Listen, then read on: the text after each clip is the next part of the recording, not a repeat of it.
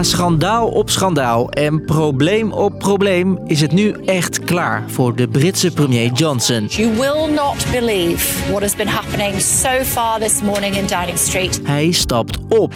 It is clearly now the will of the Parliamentary Conservative Party that there should be a new leader of that party and therefore a new Prime Minister. Het zat er ook wel aan te komen. Weer dat gelieg, weer dat gedraai. Nu moet hij opstappen. Hoe dat zit en wat er nu gaat gebeuren in de Britse politiek, dat leg ik, Jasper, je uit.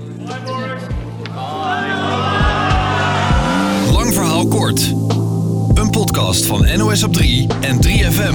We start with that breaking news that the Prime Minister Boris Johnson is going to step down. The door is opening, here he comes. Let's listen in. Good afternoon everybody. Premier Johnson vertrekt dus en daar ging heel wat aan vooraf. Bijvoorbeeld Partygate. Maakten we eerder al aflevering 226 over. Maar in het kort, premier Johnson hield meerdere feestjes op zijn kantoor en bij hem thuis op Downing Street. Niet per se een probleem, zou je zeggen, maar juist op dat moment zat Engeland in een strenge lockdown vanwege corona. Je hoort de medewerker van Johnson op zo'n feestje. Is cheese for mine all right? And it was not socially distant. Zorgde meerdere keren voor ophef, maar Johnson kreeg steeds weer net genoeg vertrouwen om door te gaan. Firstly, I want to say sorry. And I'm sorry for the things we simply didn't get right. And also sorry for the way that this matter has been handled. Maar bij die Partygate bleef het niet, vertelt onze correspondent Arjen van der Horst. Een parlementariër die moest aftreden omdat hij naar porno zat te kijken. Een andere parlementariër die moest aftreden omdat hij veroordeeld is voor aanranding van een minderjarige. Ook verloor Johnsons partij flink bij tussentijdse verkiezingen. En begin dit jaar benoemde de premier een partijlid waarvan achteraf bleek dat hij wordt beschuldigd van seksueel wangedrag. Waarvan Johnson had gezegd dat hij nog nooit had geweten van die eerdere aantijgingen, maar waarvan later bleek dat hij wel degelijk op de hoogte was gebracht. Dit laatste schandaal betekent dan toch echt het einde voor premier Johnson. Boris has got to go. No, I don't think he's great. I think enough's enough really. We need a new prime minister. Niet alleen gewone Britten, maar ook Johnsons partijgenoten zijn er klaar mee. At some point we have to conclude that enough is enough. I believe that point is now. Het is genoeg geweest, zegt Saïd David van Johnsons partij. Hij is een van de eerste uit de regering die opstapt. En daarna volgen velen. Dit was de druppel voor veel partijgenoten. Weer dat gelieg, weer dat gedraai. Nu moet hij opstappen en zover is het nu gekomen. En na een fel vragenuur voor Johnson in de Britse Tweede Kamer. A few weeks ago I compared the Prime Minister to Monty Python's Black Knight. Actually, turns out I was wrong. He's actually the dead parrot. Wordt de vraag gesteld of hij wel kan blijven. The game's up, really. Will you be prime minister tomorrow? Of course, Mr. McNeil. My job is to get on. Ja, natuurlijk ga ik door, zegt Johnson. Om daar de volgende ochtend toch op terug te komen. Nadat nog meer collega's hun vertrouwen in hem opzeggen. Meer dan 50 regeringsleden in 2 dagen tijd. Een record.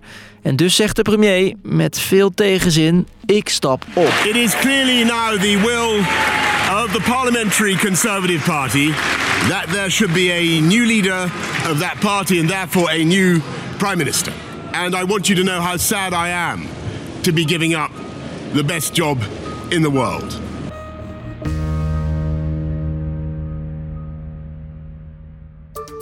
Oké, Johnson stopt dus als premier. Maar wat nu? Wie volgt hem op? Johnsons partij moet dat gaan bepalen, legt Arjen uit. We weten dat een aantal mensen toch wel in de coulissen klaarstaan om de strijd aan te gaan. Hè, om Boris Johnson op te volgen. En dan wordt het een soort afvalrace. En dan zijn er verschillende stemmingsronden. En na elke stemmingsronde valt dan de kandidaat met de minste stemmen af. Totdat er 2 kandidaten overblijven. Een naam die al veel wordt genoemd, Ben Wallace. Dat is de minister van Defensie, die minder dan Johnsons, minder Trumpiaans is. Die altijd de clash, het gevecht opzoekt, de botsing met zijn opponenten.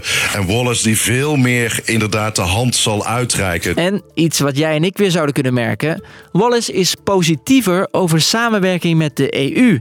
Anders dan Johnson, die juist pro-Brexit is. Je zou kunnen verwachten dat Wallace daar een hele andere toon in ieder geval gaat aanslaan en veel meer bereid zou zijn tot compromis en tot een deal met Brussel. Maar goed, dat is nog toekomstmuziek. Want het duurt nog wel even totdat er een opvolger voor Johnson is. Wat eerder gesuggereerd is vandaag, is dat dat dan gaat gebeuren op de partijconferentie die eind september gaat plaatsvinden.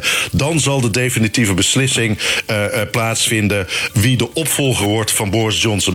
Het is nog niet duidelijk wie tot die tijd de premierstaken uitvoert, maar als het aan Johnson zelf ligt, is hij dat. Dus, lang verhaal kort. De Britse premier Boris Johnson kreeg de afgelopen maanden veel kritiek vanwege verschillende schandalen. Hij leek overeind te blijven, maar nadat ruim 50 regeringsleiders hun vertrouwen in Johnson opzegden, is het nu toch echt klaar. Hij vertrekt als premier. En wie hem opvolgt, dat weten we nog niet. Waar je wel altijd op kan vertrouwen, elke werkdag zijn we er rond 5 uur met een nieuwe aflevering. Voor nu, bedankt voor het luisteren en tot de volgende. Bye!